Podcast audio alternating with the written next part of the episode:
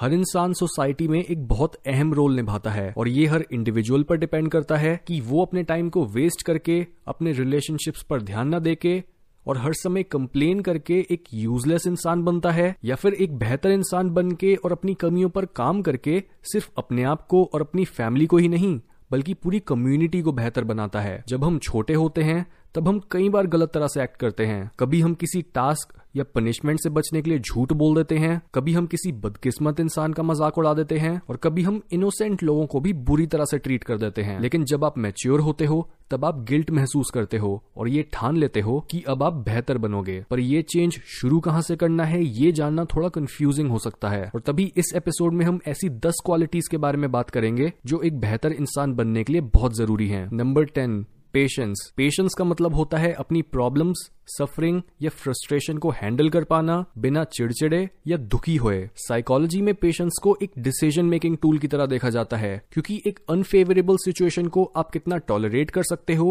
ये आपकी फिजिकल और मेंटल स्टेट को दर्शाता है कि आप ओवरऑल कितना हेल्दी और अपने आप में कितना पीसफुल हो। Number nine, politeness. Usually politeness को कावर्डिस ये पॉलिटिकल करेक्टनेस जैसी चीजों से कंफ्यूज करा जाता है, लेकिन पोलाइट होने का असली मतलब है दूसरे लोगों के आगे कुछ इस तरह से बिहेव करना जिससे वो इंसान आपके साथ रिलैक्स्ड और कंफर्टेबल फील करता है। ऐसा इसलिए होता है क्योंकि हर इंसान ही ऐसा फील करना चाहता है कि दूसरे लोग उसे लाइक करते हैं और उसे समझते हैं। ये क्वालिटी इन ग्रुप ट्रस्ट और कॉपरेशन बढ़ाने में काफी इफेक्टिव होती है। इवन अगर आप एक स्ट्रेंजर के साथ भी पोलाइटली बिहेव करते हो तब भी आप अपने इस छोटे से जेस्चर से उनका पूरा दिन बना देते हो जस्ट बिकॉज ये एटिकेट इतना रेयर बन चुका है। Number eight, honesty. ये क्वालिटी बताती है कि आप कितने ट्रूथफुल और स्ट्रेट फॉरवर्ड हो। अमेरिकन फिलोसोफर थॉमस जेफरसन ने बोला है कि विजडम की बुक का पहला चैप्टर ऑनेस्टी ही है क्योंकि वो सिर्फ कमजोर और डरपोक लोग होते हैं जो हर समय झूठ बोलते रहते हैं, जबकि सच बोलने और उसके नतीजे को सहने के लिए हिम्मत चाहिए होती है। इसके साथ ही डिसऑनेस्ट लोग झूठ बोलने से पैदा हुई शेम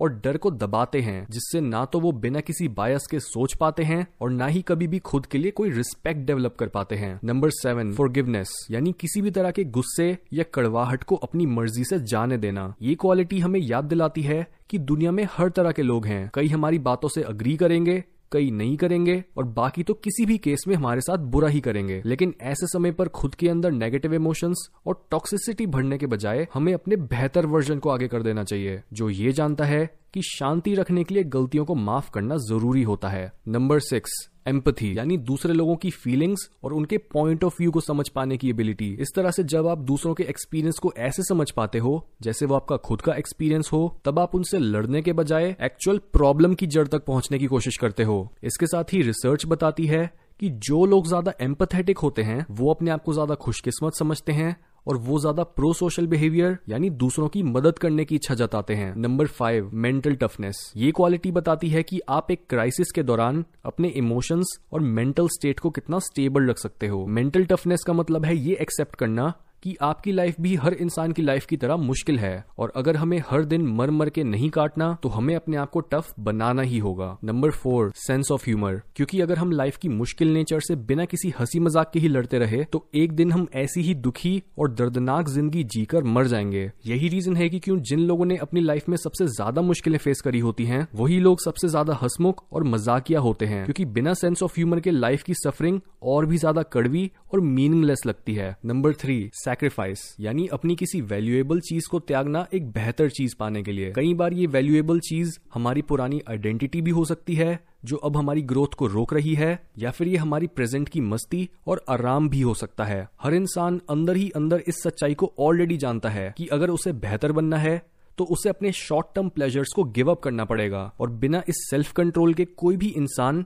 ज्यादा आगे जा ही नहीं सकता। Number two, optimism. यानी लाइफ के टुवर्ड्स एक पॉजिटिव एटीट्यूड रखना। रिसर्च बताती है कि ऑप्टिमिस्टिक लोगों के रिलेशनशिप्स बेटर होते हैं, उनका सोशल स्टेटस ज्यादा होता है और किसी क्राइसिस के बाद वो रिकवर भी जल्दी कर पाते हैं। और जैसे जैसे हम बड़े होते हैं हमारी रिस्पॉन्सिबिलिटीज बढ़ती जाती हैं और हम अपने आसपास ट्रेजेडी को विटनेस करने लगते हैं तब थोड़ी बहुत ऑप्टिमिज्म भी हमें उस अंधेरे में रोशनी दे सकती है। Number one, self awareness. यानी अपनी पर्सनालिटी, बिहेवियर्स, हैबिट्स, फीलिंग्स और इंडिविजुअलिटी की अंडरस्टैंडिंग होना। ये अंडरस्टैंडिंग आपको बोलती है कि आप अपने मूड या परेशानियों के लिए दूसरों को दोषी नहीं ठहरा सकते। अगर आपके अंदर कोई ऐसा ख्याल या इमोशन आ रहा है जो आपको परेशान कर रहा है, तो उसे अवॉइड करने के बजाय उसका सामना करो। जैसा कि चाइनीज फिलोसोफर लाओ त्ज़ू का बोलना था कि दूसरे लोगों को जानना इंटेलिजेंस है, लेकिन अपने आप को जानना असली विजडम है। दूसरे लोगों को मास्टर करना स्ट्रेंथ है, लेकिन अपने आप को मास्टर कर लेना असली पावर है।